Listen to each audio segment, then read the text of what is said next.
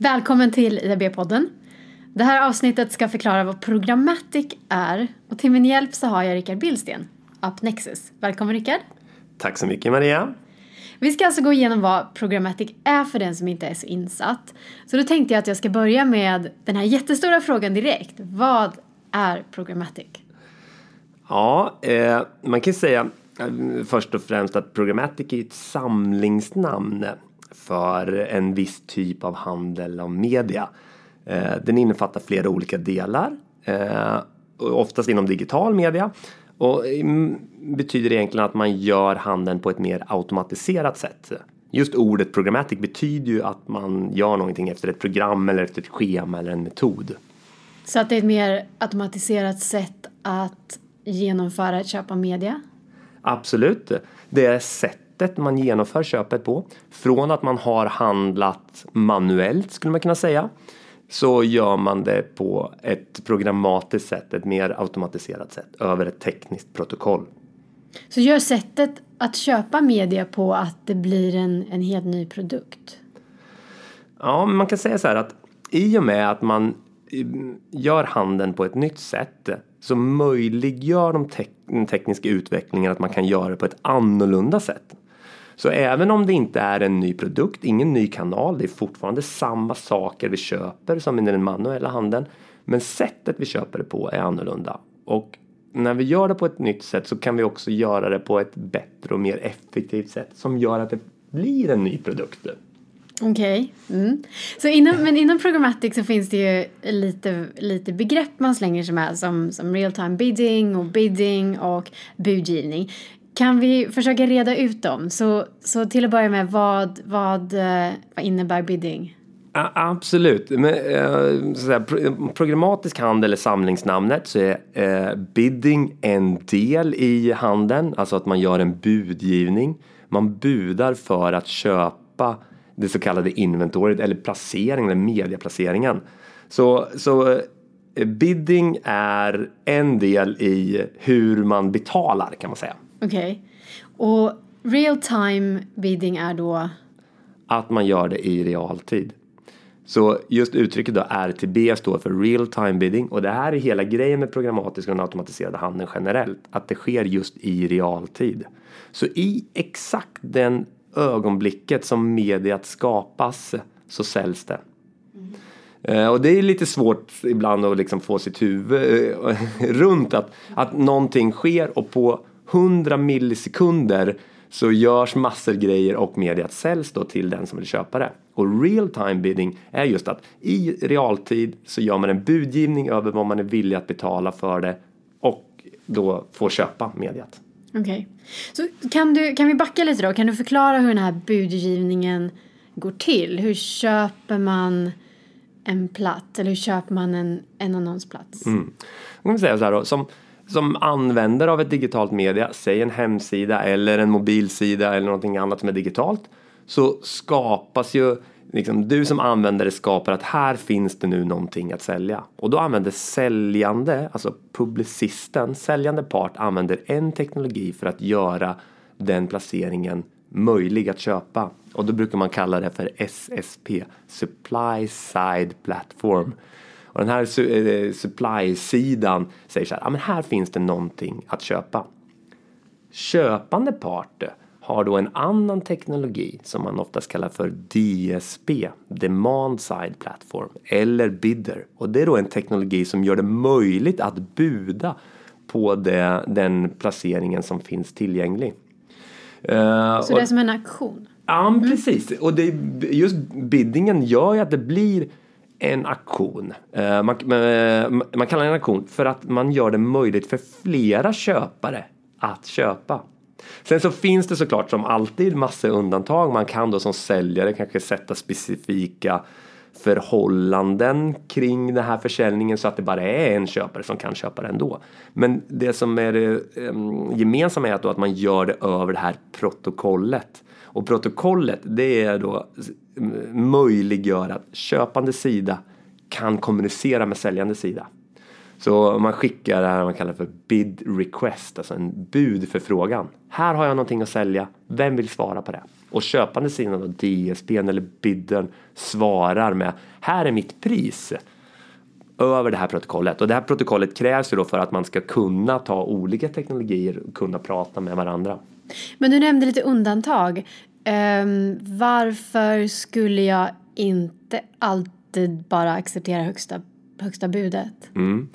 Det, eh, jag kan säga då, publicisten, precis som, eh, som alltid, har ju relationer med köparen.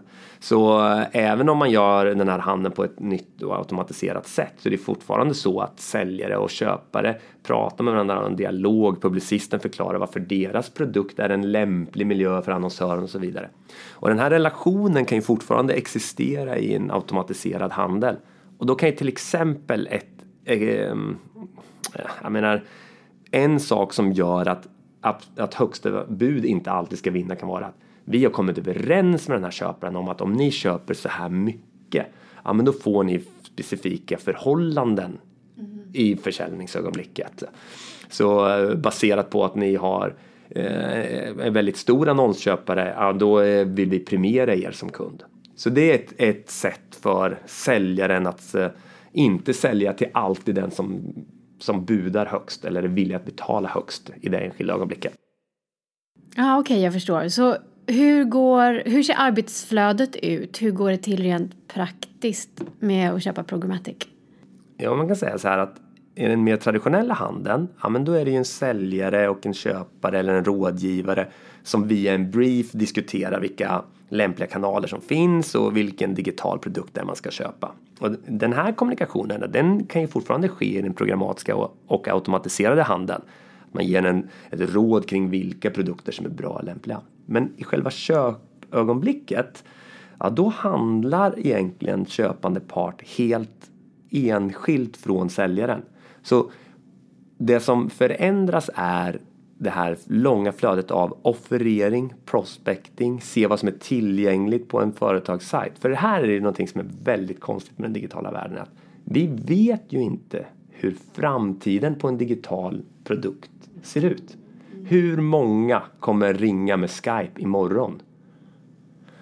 Och det är kanske lätt för, för Skype som är en relativt stor produkt men desto mindre publicist man är desto svårare är det att förutspå exakt hur ens digitala produkt ska användas i framtiden. Så vad händer då när framtiden inte blir som man planerat? Ja, men, och det här är ett jättevanligt eh, problem både för köparen och för publicisten att Eh, och, och, och, dessutom ska tilläggas, desto smalare man går desto svårare blir det att förutspå framtiden. Vi vill, ha, vi vill nå kvinnor som är intresserade av crossfit och yoga men bara i Uppsala region. Hur, hur många av dem kommer besöka vår sajt eller vår mobilplattform nästa vecka? Mm. Eller om ett månad eller om ett halvår. Ja, så det man gör är att publicisten måste uppskatta det här och sen då ge en offert att vi säljer det här utrymmet. Och om det blir fel, ja då missar man ju sin leverans av såld media. Mm, man underlevererar. Ja, man underlevererar på kampanjen och alla som har jobbat operativt inom mediebranschen känner till problemet med underleverans. Och det här blir så här, hur ska vi lösa den här underleveransen? Ska vi betala mindre eller ska kunden få någonting till godo, en så kallad make good? Eh, vill kunden ha en make good? Nej, de vill ju hellre ha leveransen när man faktiskt hade kampanjen och så vidare. Mm. Och det här blir det jätteofta en, en förhandling eller diskussion kring hur gör vi med de här grejerna? hur av, gör man då? jag tror, jag tror um, att alla gör olika men baserat på min erfarenhet så är det ändå så att man vill ju, eh, man har oftast en lång relation med, med sina kunder och man vill att det ska bli bra för alla. Så någonstans kommer vi överens om att men vi levererar lite mer till er i er nästa kampanj. Och eh, problemet då är att det är inte helt otänkt att det blir en underleverans igen. Mm. Det finns liksom scenarier det kan bli make good på make gooden vilket blir okay. jätte, eh, kan bli jättemärkligt över tid. Ja, nej men det förstår jag. Men kampanjen måste ju följas upp och rapportering ska skapas. Och hur gör då en kund eller en mediebyrå om man har använt flera olika publicister? Hur, hur skapar man en, en gemensam rapport för hela kampanjen när man är klar? Mm. Nej, men det är, en jätte, det är en jättebra fråga. Men det. Det är så här, om man köper media på det traditionella sättet, då har man ju jobbat med massor olika publicister oftast. Och att få, eh, att, eh, få en helhetsbild över hur man har köpt media Kanske tillsammans också med Facebook eh, som har ett mer stängt ekosystem tillsammans med sina, sina kampanjer. Det blir väldigt svårt. Sen finns det sätt att lösa det här på med tredjepartstaggar men det, det, är en, det är en stor process kring att hantera hur många gånger har vi nått en specifik individ under den här kampanjen och vad har vi fått för effekt av vår marknadsföring? Och sen ska vi liksom inte säga så här att ah, men den automatiserade handeln löser helt magiskt alla de här problemen. Eh, det, gör, det gör det inte, men det har en möjlighet att knyta upp väldigt många knutar utav sånt som var komplicerat och jobbigt tidigare. Så det krävs färre personer som är inblandade i processen? Jag skulle säga att det krävs definitivt färre eh, personer som jobbar med administrativa saker kring hur leveransen ska ske. Mm. Nu så finns det säkert massor där ute som bara Nej, så är det inte. Finns, det, vi kallar det problematic, inte programmatic för att det liksom är så mycket som kan gå fel och, och eh, som, eh, som kan vara svårt att få på rätt sätt. Och, och, det är klart att så är det ju också att det, bara för att det är automatiserat så är det inte att det bara jämt eh, flyter som den, den snabbaste båten utan eh, det finns ju saker som kan, vara, kan stoppa upp maskineriet även här. Men grundtanken och, och den tekniska utvecklingen möjliggör en extrem effektivitetsförändring och dessutom för alla parter. Mm. Men vad har man som köpare för kontroll över produkten ja, men, köpet? Ja, men och det är precis det här som är grejen då, att det ger en fördel och en automatiseringseffekt för alla inblandade. Så även för köpande sida så blir det ju bättre om man kan välja att nu vill jag köpa eller nu vill jag inte köpa. Som säljare kan man säga att nu vill jag sälja, nu vill jag inte sälja. Och bara ett exempel är ju Säg att man helt plötsligt vill stanna sin kampanj eller avsluta någonting man har påbörjat Klassisk exempel är flygindustrin. Det händer någon tragisk olycka och då som är flygrelaterad. Då vill man ju inte som, som researrangör kanske fortsätta annonsera i den miljön. Och historiskt här så var det ju så att ja, då var det ju någon stackars planerare eller eh, medierådgivare som var tvingade att kontakta 30 publicister och säga att vi vill ändra allting vi har bokat med er. För nu vill vi sluta med det här. Och i en automatiserad värld så kan man trycka på paus och eh, en 10 millisekunder senare så köper man ingen mer media. Så det blir lite snabbare direkt till marknad då eller? Absolut. Eller kan bli. Mm. Ja, absolut. Man, eh, man kan ju som köpare eh, mycket mer direkt precis som du säger, ha en go-to-market när man lanserar nya saker som är väldigt mycket snabbare än, än tidigare. Man kan också ha eh, en möjlighet att avsluta eller förändra sina kampanjer i realtid som man inte hade tidigare. Mm. Men vad, vad, eh, en fråga som jag hör ofta då är ju, hör retargeting och programmatic ihop? Mm. det är, det, det är, Just eftersom man kan ändra, ändra budskap så snabbt. Ja, men det är ju, retargeting är ju också ett samlingsnamn kan man säga för att återkoppla till en konsument. Eh, det gjorde man även innan den programmatiska handeln, den automatiserade handeln. Det handlar ju om att en individ har gjort någonting och baserat på vad den individen har gjort så följer man upp det beteendet. Och en klassiker är då personen har varit på en viss hemsida eller gjort någonting på en mobilsajt eller vad det än må vara. Kan också vara, ha tagit en, någon slags action eller en slags eh, eh, Valt ett par skor. Precis. Kanske par skor liksom, i en ja. varukorg. Mm. Funderat kring att konvertera och börjat den här resan av att nu har de här skorna min varukorg. Men sen går därifrån och gör något annat för att eh, helt plötsligt så var man tvingad att hämta barnen på dagis eller vad mm. det kan vara. Och det här, det här sker hela tiden och det är klart att det är jättevärdefullt för en annonsör att kunna följa upp ett sådant beteende. Det gjorde man även innan den automatiserade handeln, att man hade då så kallade cookies eller markörer som man kunde märka de här användarna, vad de här gjort och inte gjort och sen säger vi så här, men låt oss återkoppla, retargeta de här personerna. Det som är det fina då kanske i den automatiserade handeln eller programmatiska handeln är att man kan göra det här över hela eh, internet, över alla publicister som finns som säljer sitt media. eh, på det här sättet. Och tidigare så var man begränsad i det ekosystemet där min tagg kan bli uppföljd eller där jag kan hitta min tagg. Mm. Men då kommer vi ju in på det här med data. Um, att man kan, man kan, man lär sig, man får så mycket mer information om, om, eh, om användarna. Vad för data kan Programmatic ge oss som vi sen kan analysera och använda i framtiden? Ja men det eh, man kan se på data på massor av olika sätt. Så ibland, är, ibland så pratar man om data som en styrning, att vi vill begränsa vårt mediaköp mot en viss typ av individ som har en viss typ av datapunkter på sig. Men ibland är data en insikt eller en lärdom, eller en information vi har om hur man brukar handla vår produkt eller hur man brukar göra.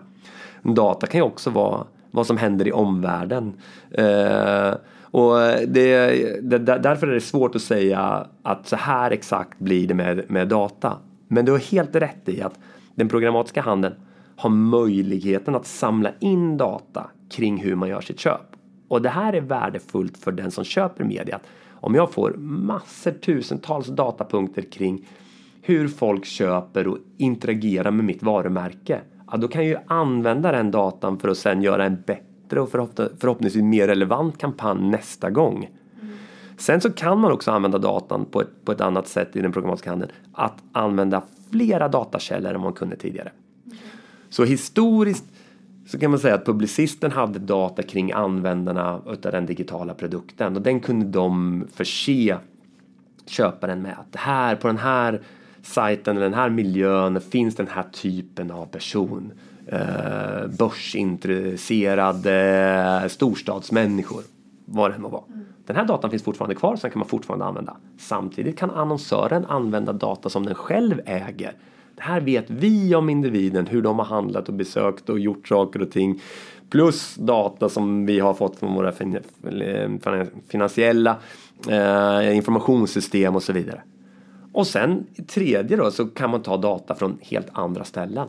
Vad är det för väder just nu när vi gör den här annonseringen? Och på, på, på det sättet så kan man använda fler datakällor samtidigt och dessutom använda det över hela internet. Så, så att därför att man kan optimera i, i realtid så kan man också förändra i realtid, ändra de annonser och det, det budskap man skickar ut till den personen som råkar vara, råkar surfa just då. Absolut. Att man gör det i realtid gör ju att man kan förändra parametrarna över hur man vill köpa sin media i realtid. Och det kan ju vara precis som du säger så att någonting förändras som gör att det här som vi bestämde i briefen för en månad sedan inte längre är relevant. Vi säljer resor till en viss destination och sen helt plötsligt så blir det en konferens i den staden och helt plötsligt så blir det massor inom en viss yrkeskår intresserade av att resa dit. Medan vår ursprungsmålgrupp var tjejer 25 till 35 så blev den helt plötsligt medelålders män eh, 55 till 75 för att det var ehm, en typisk åldersgrupp som hade just den målgruppen. Men det är så många grejer och det här som är det fantastiska med, med, med, med programmatisk automatiserad handel att man oftast letar efter någon, en viss typ av publik utan att kanske färga, färglägga den publiken i en exakt klädsel eller attribut. Man måste inte vara sån eller sån eller sån för att faktiskt tycka si och så. Men du får bättre, så du får alltså bättre styrningsmöjligheter? Man har definitivt möjligheten att styra sin annonsering på ett mycket skarpare sätt och bli mer personlig i sin kommunikation. Så avslutningsvis då Rickard, kan du visa på tre sätt hur Programmatic förbättrar din marknadsföring? Mm, nej, men lite som vi började så är det ju så. Det är ingen ny produkt. Eh, det är fortfarande samma kanaler. Men sättet att handla på möjliggör nya saker i marknadsföringen. Och nummer ett egentligen så är det att det blir kundens timing mycket mer än annonsörens timing. Man lyssnar på ett behov och kommunicerar när det är rätt läge att kommunicera. Och tvåan blir att det blir fokuserat kring vad den här individen vill lyssna på mer än vad annonsören faktiskt vill säga. Och avslutningsvis så har man möjligheten att vara väldigt personlig. Så ge ett rätt budskap till, till den individen istället för att ha ett budskap till alla. Och det här har man ju pratat om inom marknadsföring om länge, att man vill vara personliga, relevanta, rätt, tala vid rätt tillfälle. Men den programmatiska och automatiserade handeln möjliggör det på ett sätt som inte har varit möjligt tidigt, tidigare. Jag tycker jag kommer härifrån och har faktiskt lärt mig en hel del om, om hur programmatik fungerar. Och det är oftast, jag tycker ibland man, man bara antar att man förstår. Eh, och jag hoppas att ni som lyssnar också har, har fått en djupare kunskap runt programmatic. Så tack så mycket Rickard för att du ville vara med i EB-podden. Tack Maria, det har varit jätteroligt att få medverka. Du som lyssnar hittar mer om IAB Sverige, våra seminarier, taskforce och handböcker på iabsverige.se.